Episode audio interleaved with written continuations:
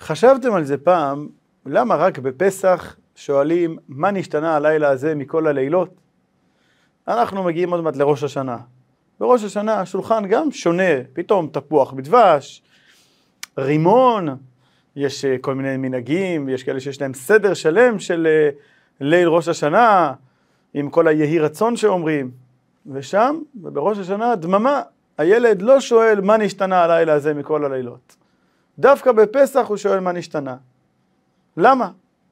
שמעתי פעם הסבר נחמד, שילד יהודי לבלגן הוא רגיל. אבל כשעושים סדר פתאום, יש ליל הסדר, על זה הוא שואל מה נשתנה. סדר זה דבר חריג, על זה הוא שואל מה נשתנה. אבל באמת, בשאר החגים, אז יש לנו קצת בלגן, ואנחנו ננסה לעשות קצת סדר בבלגן. הרבה חושבים למשל, שתקיעת שופר, המקום שלה הוא, מתי תוקים בשופר? ביום כיפור.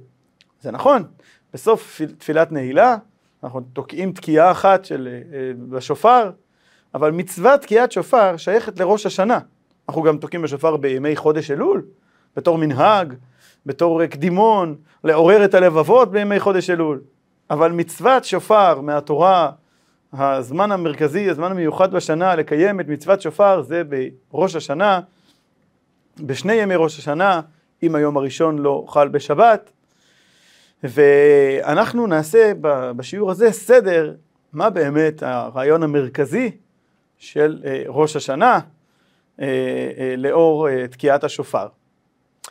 ואתם יכולים לקבל כלל, אם אתם רוצים לעמוד על מהותו של יום, בכל אחד מהחגים, תפתחו את הסידור, במקרה הזה זה את מחזור התפילה של ראש השנה, ובתוך הסידור אני אכוון אתכם איפה לחפש כדי למצוא מה זה היום הזה, מהי הנקודה המרכזית של כל חג וחג. אז אנחנו מדברים על תפילת העמידה, מה שנקרא תפילת 18, למרות שבשבת וחג היא לא בת 18 ברכות, אנחנו לא אומרים את כל הברכות של הבקשות, אנחנו לא אומרים, המשרדים סגורים בשבתות וחגים, אין בקשת בקשות, שאילת צרכים, אז יש לנו בכל תפילה, המבנה הבסיסי שלה, תפילת העמידה, מבוסס על 3 ברכות בהתחלה של שבח, זה, עד כמה שזה נשמע,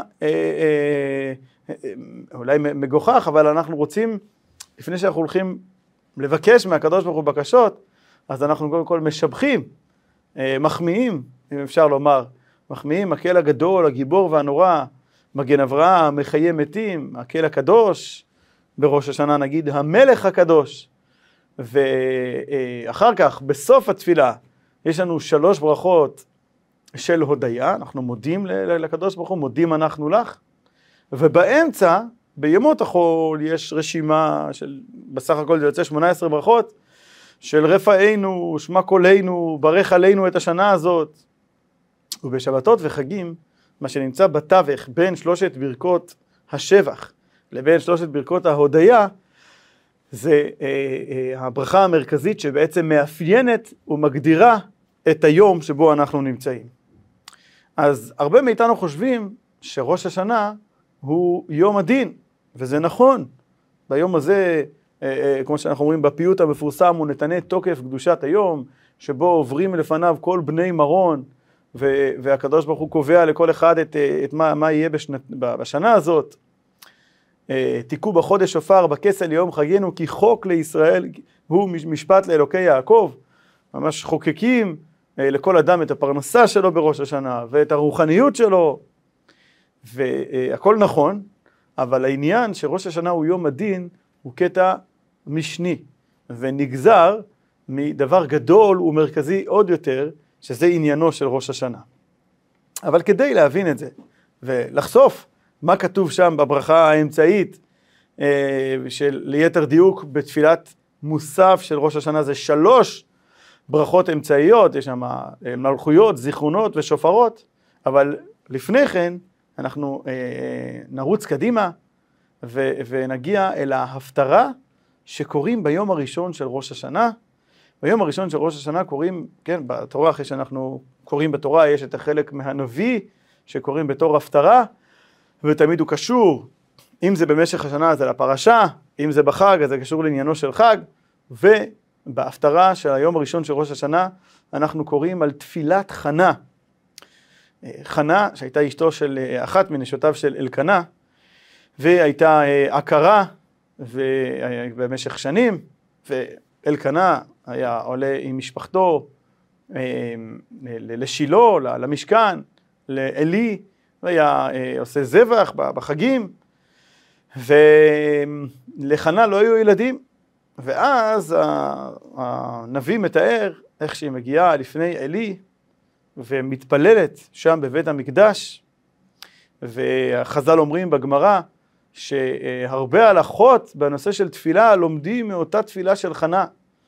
בין היתר, אחת ההלכות המפורסמות ביותר, שכל אחד יודע שזה מה שמאפיין את תפילת 18, זה תפילת לחש. זה שאנחנו מתפללים את התפילה הזאת בלחש, זה מתחיל וזה נלמד מחנה. חנה עמדה שם והתפללה, התפללה לזכות לפרי בטן, ואומר, מספר לנו הנביא, רק שפתיה נאות וקולה לא יישמע. היא רחשה תפילה בלחש בצורה כזאת שרק שפתיה נאות וקולה לא יישמע. ואז ויחשביה אלי לשיקורה. אלי, הכהן, חושב שהגברת הזאת, משהו לא בסדר איתה, היא שיקורה. זה היה, היום אנחנו נעבור ונראה אדם מתפלל בלחש, כן? ממלמל, אבל לא מציא קול, זה נראה לנו טבעי. אז אנחנו, מי שקצת מכיר, יגיד, הוא מתפלל תפילת לחש, תפילת 18. אבל אז זה עדיין לא היה קיים. ואלי רואה את הדבר הזה, הוא חושב שהיא שיקורה, והוא פונה אליה, ואומר לה, למה תשתכרין? הסירי עינך מעלייך, והוא גוער בה. ואז חנה עונה לו בחזרה, לא, אתה לא מבין מה שהולך פה, אישה קשת רוח אנוכי, ויין ושחר לא שתיתי, ואשפוך את נפשי לפני השם. ואז אלי מבין ומברך אותה, ובסופו של דבר, סוף האפי-אנד של הסיפור זה שנולד לבן גדול מאוד מאוד, שמואל הנביא, שהושיע את ישראל והמליך את המלכים בעם ישראל, וזה הסיפור עם תפילת חנה. הסיבה שקוראים את זה בראש השנה, זה כי לפי חלק מהדעות, התפילה של חנה הייתה בראש השנה, יש דעות שהפקידה שלה היה בראש השנה, ולכן זה קשור. אבל אנחנו קצת רוצים לעשות זום אין על הסיפור הזה, ובאמצעותו, ללמוד משהו מאוד חשוב, מאוד משמעותי, כהכנה לראש השנה, להבין את המהות של היום הזה, וממילא לכוון את עצמנו, להתאים את עצמנו, מה צריכות להיות המחשבות שלנו בשעת תפילה, בשעת תקיעת השופר בבית הכנסת, לאן פנינו מועדות, מה המכוון שלנו, מה הרעיון הגרעיני של היום, הכל כך מיוחד הזה. שאין שני לו, שנקרא ראש השנה, לא נקרא רק התחלת השנה, הוא לא נקרא רק היום הראשון של השנה, הוא נקרא ראש השנה. ראש כמו בגוף האדם, שהראש הוא לא רק האיבר הראשון, או ההתחלה של הגוף מלמעלה, אלא הוא המרכז העצבים, הוא המקום שמרכז הבקרה על כל הגוף, המוח, על כל האדם, אז ככה גם היום הזה, יום ראש השנה, הוא יום כל כך מרכזי ומשמעותי שמשפיע על השנה, על כל השנה. אז בסיפור הזה של חנה, כמו שאמרנו, אנחנו נצא לעשות זום אין, אז בואו ננסה להבין קצת מה הולך כאן. ראשית, אלי אמור להיות, והוא היה כהן, כהן גדול, אדם שהתפקיד שלו זה לברך את עם ישראל באהבה, ללמד זכות, להיות רגיש לעם ישראל שבאים ועולים, למשכן, לחזות פני השם, להתפלל. וכאן נשאלת השאלה, איך אלי פספס כל כך בגדול? איך לא הייתה בו הרגישות, לכאורה, לזהות, שעומדת לפניו, נמצבת לפניו אישה צדיקה, שהדבר היחיד שהיא רוצה זה לזכות לפרי בטן, והיא באה להתפלל לפני השם, לזכות לפרי בטן. במקום זה, ויחשביה אלי לשיקורה. והוא לא רק מסתפק בלחשוב או לחשוד בה, הוא אומר לה, עד מתי תשתכרין, הסירי עינך מעלייך. איך אלי טעה כל כך בגדול, כל כך לא הבין את המתרחש, שלפניו ניצבת אישה גדולה וצדיקה כל כך, שעתיד להיוולד לה שמואל, והוא חשב שיש פה איזו אישה שיקורה, שבאה להשתתות במשכן. ובנוסף לכך, אם כבר אלי טעה כל כך, אז למה התורה מספרת לנו את זה? באופן כללי אנחנו מבינים שלא כל אירוע שהיה אי פעם באותן שנים מתועד ומתואר בתורה. הפוך, להפך, ההפך הגמור. רוב האירועים שהתרחשו אז לא כתובים בתורה. כתובים בתורה האירועים שיש בהם מסר, שיש מסר נצחי, שיש בהם הוראה, תורה מלשון הוראה. ויש לנו כלל כזה שאפילו בגנות בהמה טמאה לא דיבר הכתוב. כמו שאנחנו רואים את זה בפרשת נוח, שכתוב שם שנוח לקח מן הבהמה הטהורה לתיבה, ומן הבהמה, לא כתוב מן הבהמה הטמאה, אלא מן הבהמה אשר איננה טהורה. אומרים על זה חז"ל, עיקם הכתוב 8 אותיות, אשר איננה טהורה, ולא הוציא דבר מגונה מפיו. כלומר, אפילו בגנות בהמה טמאה לא הוציא הכתוב. אז אם יש לנו כאן סיפור שלם, שמוציא את אלי לכאורה באור בעייתי, באור של חוסר רגישות כלפי הצדיקה הזאת שבאה לפניו, על כורחנו, שזה לא בא חלילה בשביל להשחיר את דמותו של אלי, אלא כדי ללמד אותנו משהו, ובשביל ללמד אותנו משהו, שווה כביכול לתאר לנו ולספר לנו שאלי לכאורה טעה כל כך בהבחנה, ובמקום לשים לב שניצבת לפניו אישה צדיקה שמתפללת לפרי בטן, הוא חשב שמדבר פה על שיקורה. ושאלה האחרונה, אם אתה כבר חושב שהיא שיקורה, אז למה הוא חיכה עד שהיא סיימה את כל התפילה, ואז הוא אמר לה את זה? בן אדם שיקור בבית המקדש, דואגים, סדרני בית המקדש, דואגים למצוא לו את המקום שלו, לעזור לו, אבל לפנות אותו מכאן. אבל אלי זורם עם זה, נותן לה להתפלל את כל התפילה, ואז הוא חוזר אחורה ואומר לה, עד מתי תשתכרי, נסירי עינך מעלייך. מה הולך כאן? אז כדי להבין את זה, אנחנו צריכים באמת לחזור ולעיין במהותו של יום של ראש השנה.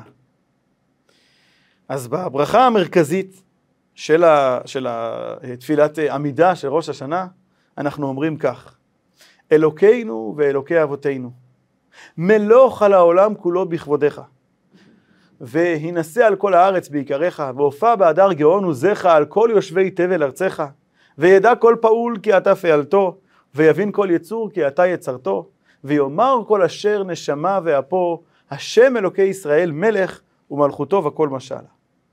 כלומר, המכוון והבקשה המרכזית שלנו, עניינו העיקרי, הגרעין של היום הזה, ראש השנה, זה נקרא בתורת הסוד, בתורת החסידות, להמליך את הקדוש ברוך הוא למלך על העולם. מלוך על העולם כולו בכבודך.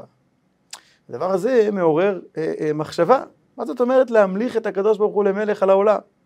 מה בדיוק אנחנו עושים? למה צריך להמליך אותו? הוא ברא את העולם, הוא מלך העולם. למה הוא צריך שאנחנו נמליך אותו? מה הסיפור הזה? אז זה לוקח אותנו לחשוב רגע, להתבונן בקטע אחר מהתפילה שנאמר מדי יום, כל השנה, גם בראש השנה, גם ביום כיפור, גם כל יום חול. יש על זה שיר של עוזי חיטמן, זאת אומרת לחן של עוזי חיטמן, מאוד מוכר, ואלה המילים: אדון עולם אשר מלך בטרם כל יצור נברא. אנחנו רגילים במילים האלה, אבל בואו נחשוב שנייה, מה זאת אומרת אדון עולם אשר מלך בטרם כל יצור נברא? אז על מי הוא מלך? האם אנחנו לא אומרים תמיד שאין מלך בלא עם? אין דבר כזה להיות מלך. אם בן אדם יהיה במדבר לבד, הוא לא יכול להיות מלך, הוא חייב עם. אחד, שניים, מישהו, נתינים, לכאורה לא נדבק עליו השם מלך, אין מלך בלא עם. אז מה זאת אומרת אדון עולם אשר מלך בטרם כל יצור נברא?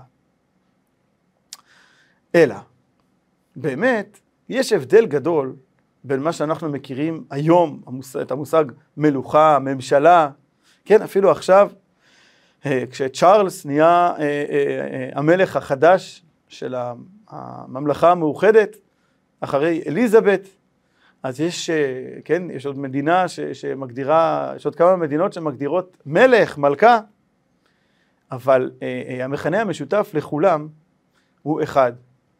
כל אחד מאלה שהיו מלכים במאות השנים האחרונות, ואולי תמיד אי פעם, הם רצו להיות מלכים. מאוד מאוד רצו.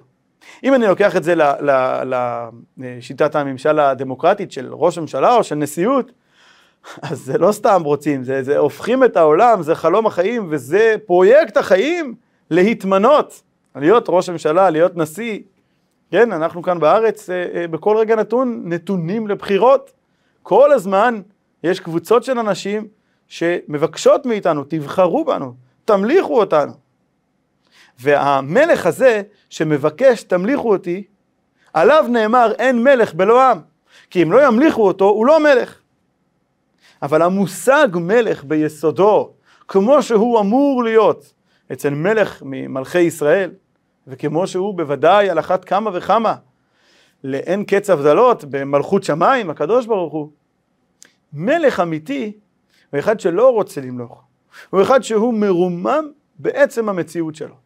אולי אפשר לדמות לזה, שאם נגיד, יש לי בחצר נחיל נמלים, האם עולה בי איזושהי מחשבה אי פעם להיות מלך עליהם, לבקש מהם תבחרו בי, להיות מלך עליכם? זה לא מעניין אותי. יש כל כך ריחוק הערך, אין ארוך ביני כאדם לבין נחיל הנמלים, שאין בינינו בכלל אינטראקציה, אלא אם יכולות להפריע לי ואני אתמודד עם זה בדרכים שמתמודדים עם נחילי נמלים. אבל לחשוב, זה אפילו מגוחך לחשוב על זה, שהאדם יהיה מלך על נחיל נמלים. אין שום קשר.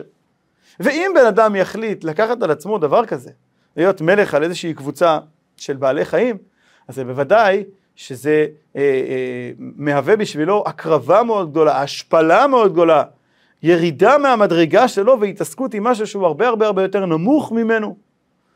וכשאנחנו מדברים על הקדוש ברוך הוא, כמה שלא יהיה הבדל ביני לבין נחיל נמלים, הוא לא מתחיל כהוא זה לבטא את ההבדל שבין הקדוש ברוך הוא האינסופי לבין הנבראים. אין שום ערך ביניהם. כן, אחד ומיליון הם רחוקים אחד מאוד מאוד מהשני הרבה. הדרך מאחד למיליון היא דרך ארוכה. אבל האחד והמיליון, וגם האחד והמיליארד, לא משנה איזה מספר, הם שווים בהשוואה גמורה לעומת האינסוף. המיליארד, 10 מיליארד, לא מתקרב פסיעה אחת, כהוא זה אל עבר האינסוף יותר מאשר האחד. זה אין ארוך מוחלט. אז כשאנחנו מדברים על הקדוש ברוך הוא, שבתור מלך על העולם, שהעולם הוא עולם נברא, מוגבל, והקדוש ברוך הוא הבורא האינסופי, אז אין ארוך, אין ארוך לגמרי. ושוב, גם אצל בני אדם, אילו יצויר שיש אדם שהוא משכמו ומעלה גבוה מכל העם. מה זאת אומרת משכמו ומעלה גבוה מכל העם, שזה נאמר על שאול? הרי ברור לנו באופן הכי בסיסי, שהתורה לא באה רק לומר שגובה פיזי הוא איזושהי מעלה כל כך משמעותית. משכמו ומעלה גבוה מכל העם. כשאנחנו אומרים היום בסלנג שלנו, הבחור הזה הוא בחור משכמו ומעלה, מה אנחנו מתכוונים? שהוא גבוה? ברור שמדובר פה על גובה רוחני, ואפילו מסבירים את זה בחסידות, מה זה משכמו ומעלה גבוה מכל העם? מה זה הגובה הרוחני הזה? השכמות זה המקום שבין הראש לבין שאר הגוף, וליתר דיוק, הראש מסמל את המוח, והחלק של הגוף שבא אחרי השכמות, זה החלק שבו שוכן הלב. על פי הקבלה ועל פי החסידות, זה המוחין והמידות, היכולות הקוגניטיביות שלנו, חוכמה, בינה, דעת, לעומת המידות, הרגשות, חסד, גבורה, תפארת, נצח, הוד, יסוד, מלכות. ואומרים, מי היה שאול? הוא היה אדם שמשכמו ומעלה גבוה מכל העם. הדרגה הזאת אצלו של השכמות, שמסמלת מלמטה למעלה, את סוף דרגת המידות אצלו, באופן כללי ההיררכיה בנפש האדם, כפי שהיא מבוארת בעשר הספירות, בכתבי הארי ובספר התניא ובכל מיני מקומות, באופן כללי ההיררכיה של הנפש היא שהמוחין הם למעלה מהמידות. אומרים, במה בא לידי ביטוי הגדולה של שאול ומה אמור להיות, כל מי שאמור להיות מלך אמיתי, זה שהוא אדם שמצד עצמו הוא באין ארוך, לאנשים שרוצים להמליך אותו עליהם. הוא בעין ארוך משכמו ומעלה גבוה מכל העם. אצלו הדרגה הנמוכה יותר, המידות היא גבוהה יותר מהמוחין של כל העם. כלומר בבסיס מלך אמיתי זה אדם שהוא מרומם בעצם, בעין ארוך אל העם שרוצה להמליך אותו. וכאשר העם רוצה להמליך אותו, או איך העם מצליח לגרום לו, בעצם כשהוא מולך זה ספירת המלכות, היא הספירה הכי נמוכה. למה? כי זה המקום שבו הקדוש ברוך הוא מצמצם את עצמו. מגביל את עצמו, עשה בעצמו צמצום והגבלה כדי להשתייך לעולם, כדי למלוך על העולם. אז אם אני הולך למשל, מה יגרום לאותו אדם שהוא משכמו ומעלה, גבוה מכל העם, מרומה מצד עצמו ואין לו אינטראקציה, הוא לא קשור לרמה ולדברים שהאנשים שרוצים להמליך אותו מתעסקים איתם. מה שגורם לו, מה שמעורר אצלו את הנכונות לעשות בעצמו את ההצטמצמות הזאת ולרדת לעולמם של העם, זה כשהעם מפגין כלפיו התבטלות מוחלטת. כשהעם מגיע לפניו ומכתיר אותו, ואומר לו יחי המלך, ומביע בעצם את ההתמסרות המלאה, אנחנו מתמסרים אליך, אתה מלכנו. אז במובן מסוים הוא כאילו לא יכול להישאר אדיש לזה, ואז הוא לוקח על עצמו, שימו לב, לוקח על עצמו להצטמצם ולרדת לעולם הערכי שלהם ולהיות מלך עליהם.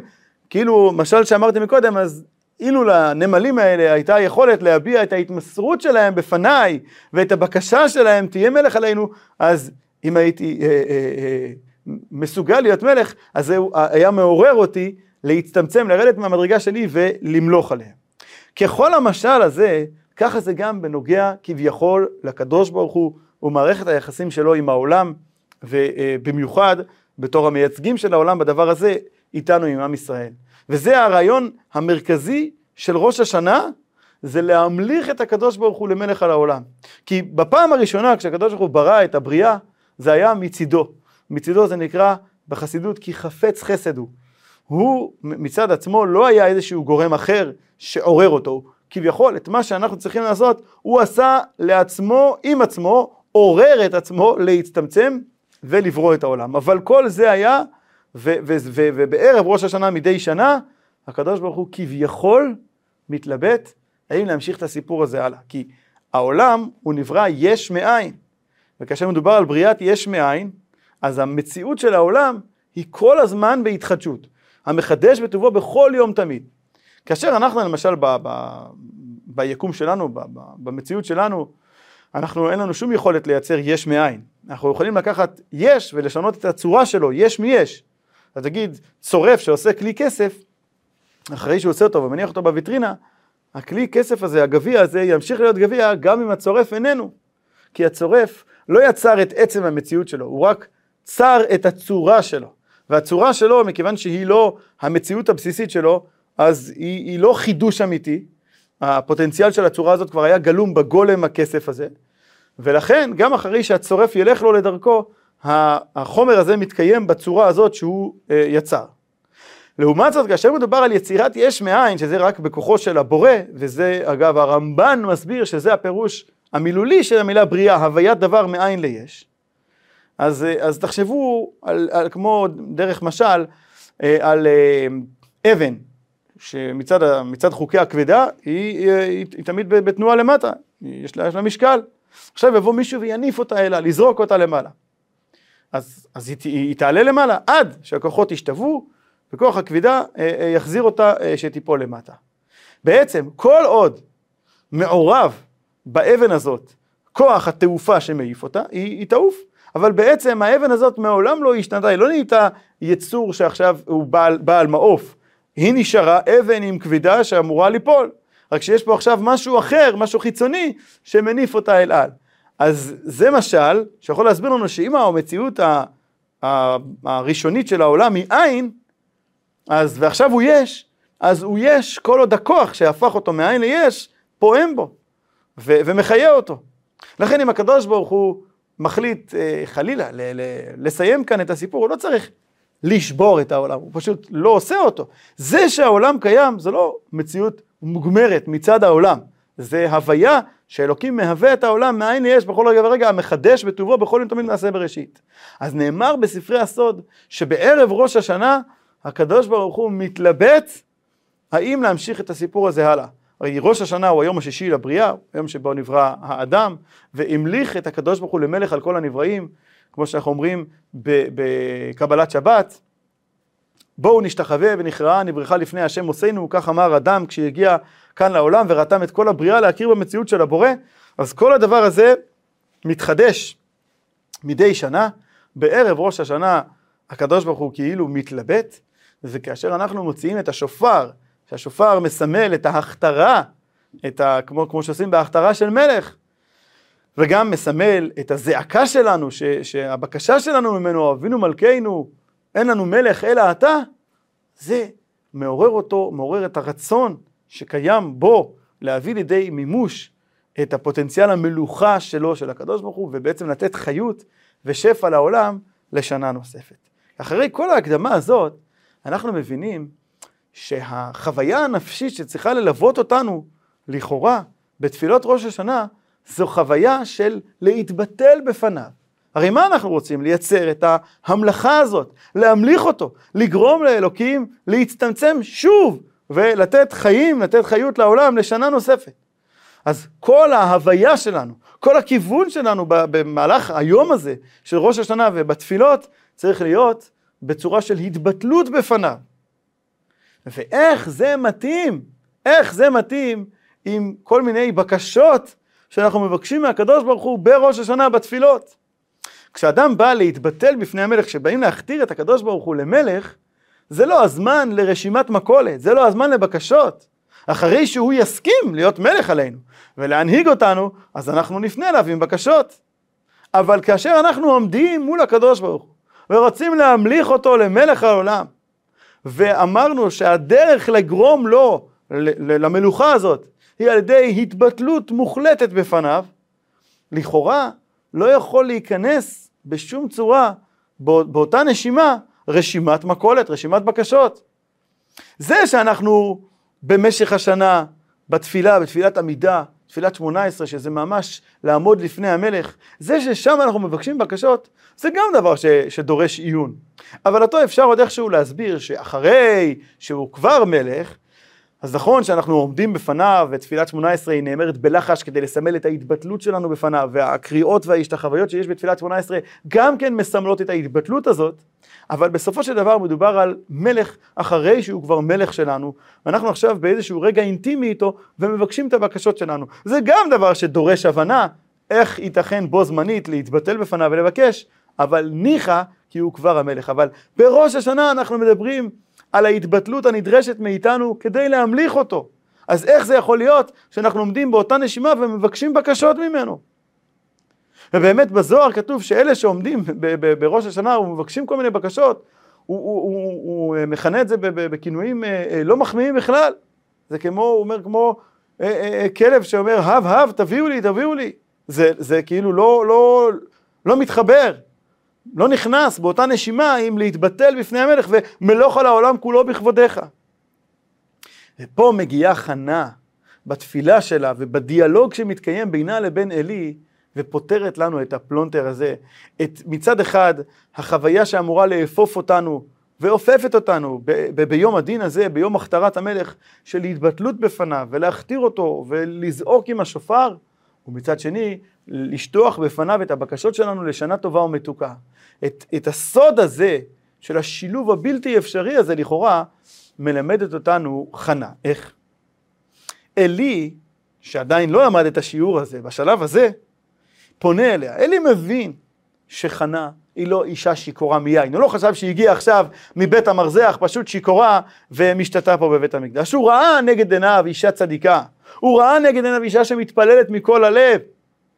אבל אלי היה שרוי בתפיסה שכאשר נמצאים לפני השם במשכן, אז זה לא הטיימינג הנכון לבוא ולהסביר לקדוש ברוך הוא מה אני רוצה, מה אני צריך. זה לא יכול להיות. אתה עומד לפני המלך, אתה כאילו לא אמור להצליח בכלל לפצות פה ולבקש בקשות. אתה אמור רק לחוש את ההתבטלות, את האפסיות שלך נגד המלך.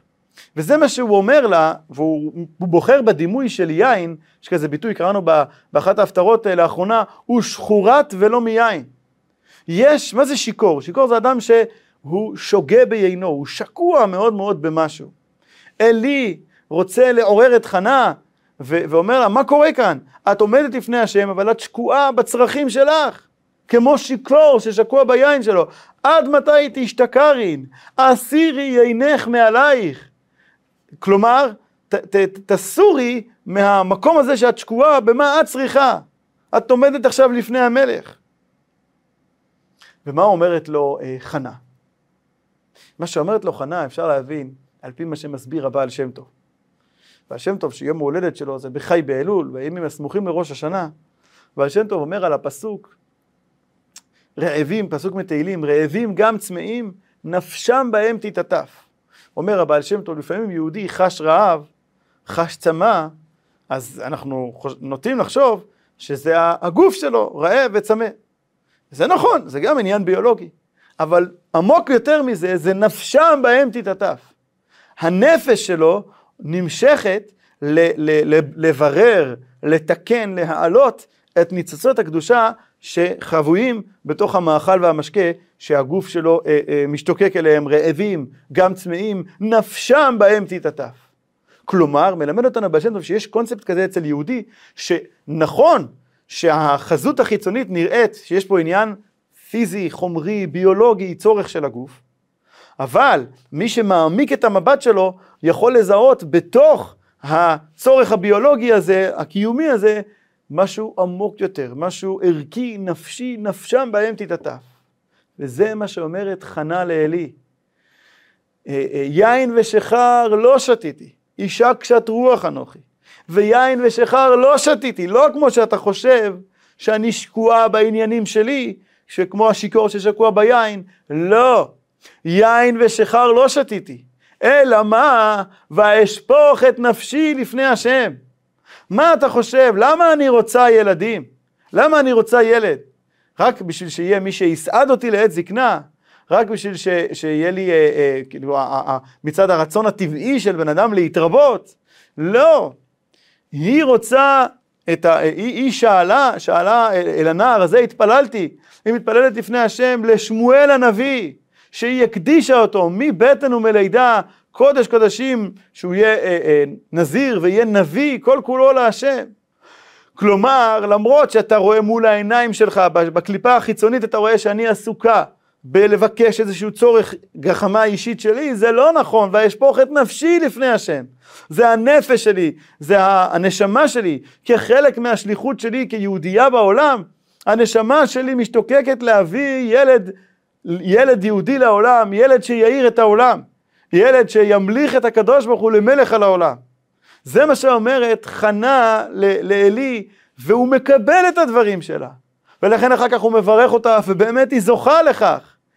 חנה ועלי באמצעות הדיאלוג הזה, מיישבים לנו את הפלונטר שיש לנו בתפילות ראש השנה, ומה שאמרנו, המתח הזה שיש בין המרכז של היום כהמלכת הקדוש ברוך הוא למלך, שיוצאת ממקום של התבטלות מוחלטת אליו, ויחד עם זה, המקום הזה של לבקש ממנו בקשות השנה החדשה, היישוב של זה, איך הדברים מתיישבים אחד עם השני, אנחנו למדים מחנה שבאמת, גם כשיהודי מבקש מהקדוש ברוך הוא בקשות גשמיות, הוא מבקש מהקדוש ברוך הוא שמע קולנו, והוא מבקש מהקדוש ברוך הוא שלח רפואה שלמה לחולי עמך, והוא מבקש מהקדוש ברוך הוא כותבנו בספר פרנסה וכלכלה. כן, כשיהודי מבקש מהקדוש ברוך הוא פרנסה וכלכלה, אז אפשר להישאר רק בשכבה החיצונית, כמו שעלי היה בהתחלה, וחשב שהיא יין ושיכר, שהיא שטוית יין. אפשר חלילה להישאר רק בשכבה הזאת, אבל חנה מגלה לנו ומעוררת אותנו, להגיע למקום ולשכבה הפנימית יותר, ולזהות גם בבקשות האלה של יהודי, של שלח רפואה שלמה לחולי עמך, כותבנו בספר פרנסה וכלכלה, לזהות בהן את מלוך על העולם כולו בכבודך. זה עצמו שיהודי מבקש מהקדוש ברוך הוא, את הבקשות הגשמיות האלה, לשנה טובה ומתוקה, בטוב הנראה והנגלה, בדברים בדיוק שאנחנו צריכים, וכל אחד יודע בדיוק, ויש לו את הבקשות שלו. אז עלי שואל את השאלה, הוא שואל אותנו, עלי זה גם קול פנימי שנמצא בתוכנו, בתוך יום ראש השנה, יש איזה קול פנימי שאומר לנו, תגיד מה אתה עושה? זה יום של להמליך את הקדוש ברוך הוא למלך, אתה עכשיו מבקש ממנו פרנסה וכלכלה, רפואה שלמה וכל הרשימת הבקשות, זה הזמן ואז חנה שבתוכנו, עונה לאלי שבתוכנו, כן, זה הזמן. גם כשאני מבקש רפואה שלמה לחולי עמך, וגם כשאני מבקש כותבנו בספר פרנסה וכלכלה, זה חלק בלתי נפרד ממלוך על העולם כולו בכבודך. כדי שאנחנו נוכל להמליך את הקדוש ברוך הוא למלך על העולם, אנחנו צריכים שתהיה לנו פרנסה בהרחבה, ושתהיה לנו בריאות איתנה, ושנזכה לילדים שיאירו את העולם באור הזה של התורה והמצוות, באור החיים שמגלה את כבודו של הקדוש ברוך הוא בעולם. אז מה שעומד בבסיסן של כל הבקשות שלנו מהקדוש ברוך הוא ביום הזה, וזה מה שצריך לעמוד בבסיסן, זה לא אומר שזה בהכרח כך וזה בא לנו באופן טבעי. אנחנו לומדים את ההפטרה הזאת, את הסיפור הזה, כדי לעורר בעצמנו את זה, שאכן כאשר אנחנו נשטח בפני הקדוש ברוך הוא את הבקשות שלנו ממנו ביום הדין, נקודת המוצא שלנו תהיה אותה נקודת מוצא של מלוך על העולם כולו בכבודך, של הזכות והשותפות שיש לנו בשליחות הזאת בעולם הזה, להמליך את הקדוש ברוך הוא למלך על העולם, ובאמצעותנו באמת לעולם כולו לגלות את כבודו של הקדוש ברוך הוא בעולם. מספרים סיפור מאוד מטלטל על אחד מגדולי החסידים של בעל התניא, של האדמו"ר הזקן, גם הוא יום ההולדת שלו בחי אלול. אז אחד מגדולי התלמידים שלו היה אדם חסיד וצדיק, והיה גם יהודי בעל אמצעים ובעל צדקה גדול, ותמיד נתן ברוחב לב לאלמנות וליתומים, ודאג לקלות יתומות להשיא אותן. ובאחד הימים התהפך עליו הגלגל והוא ירד מנכסיו, ואז הוא הגיע לאדמו"ר הזקן ליחידות, וביחידות, במפגש האישי, הוא אמר לאדמו"ר הזקן שהמצב הכלכלי שלו הוא רע, והוא מבקש ברכה, והוא אומר, מילא אני על עצמי, אני אסתדר, אבל לקחתי על עצמי כל מיני צדקות, הבטחתי לכלה הזאת ולחתן היתום הזה, ואני לא יכול לעמוד בזה, אז אני מבקש ברכה שאני אחזור לאושר שלי. ככה הוא עומד ומדבר, והאדמו"ר הזקן, כשהוא מסיים, האדמו"ר הזקן אומר לו, בעל התניא אומר לו, אתה עומד פה כך וכך זמן, ואתה מדבר על מה אתה צריך, אבל על מה צריכים אותך בעולם הזה, אתה לא מדבר כלום. החסיד הזה שמע את הדברים האלה של האדמו"ר הזקן, הוא התעלף מרוב זעזוע, היו צריכים לפנות אותו מהחדר ממש ולעורר אותו. אחר כך הוא חזר לחדר, האדמו"ר הזקן בירך אותו, והכל הסתדר, באמת חזר לאושרו וזכה להמשיך ולעזור. אבל מה היה כאן בסיפור הזה? לכאורה, הרי זה כל מה שהוא הדגיש. הוא אמר, אני לא מבקש על עצמי, אני מבקש בגלל מה שהתחייבתי. אומר לו האדמו"ר הזקן, מחדדת לו, הוא היה חסיד בעל מדרגה, לא בטוח שזה שייך לכל אחד מאיתנו, זה מדרגה גבוהה מאוד, אבל אנחנו יכולים לשים את זה כאיזשהו מגדלור.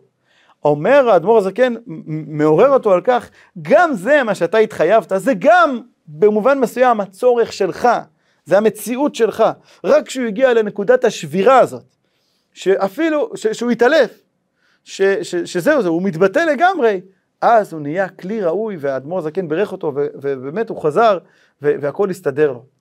אז אנחנו צריכים לקחת מזה, לקראת ראש השנה, לקראת הימים המיוחדים הללו, באמת לעשות את ההכנה הזאת, ולראות בעצמנו איך אנחנו מגיעים לתפילות ראש השנה, עם הכוונה הטהורה של נפשם בהם תתעטף, ואשפוך את נפשי לפני השם, שגם הבקשות, החומריות שיש לנו, הבקשות לגשמיות טובה, שהן חשובות, ובעזרת השם כך יהיה לנו, שגם הן, הבקשות האלה, נקודת המוצא שלהן, תהיה התחושה של כל אחד ואחת מאיתנו, שאנחנו כאן בעולם הזה לא בשביל עצמנו, אלא בשביל שליחות ובשביל רעיון הרבה הרבה יותר גדול מאיתנו, בשביל מלוך על העולם כולו בכבודך.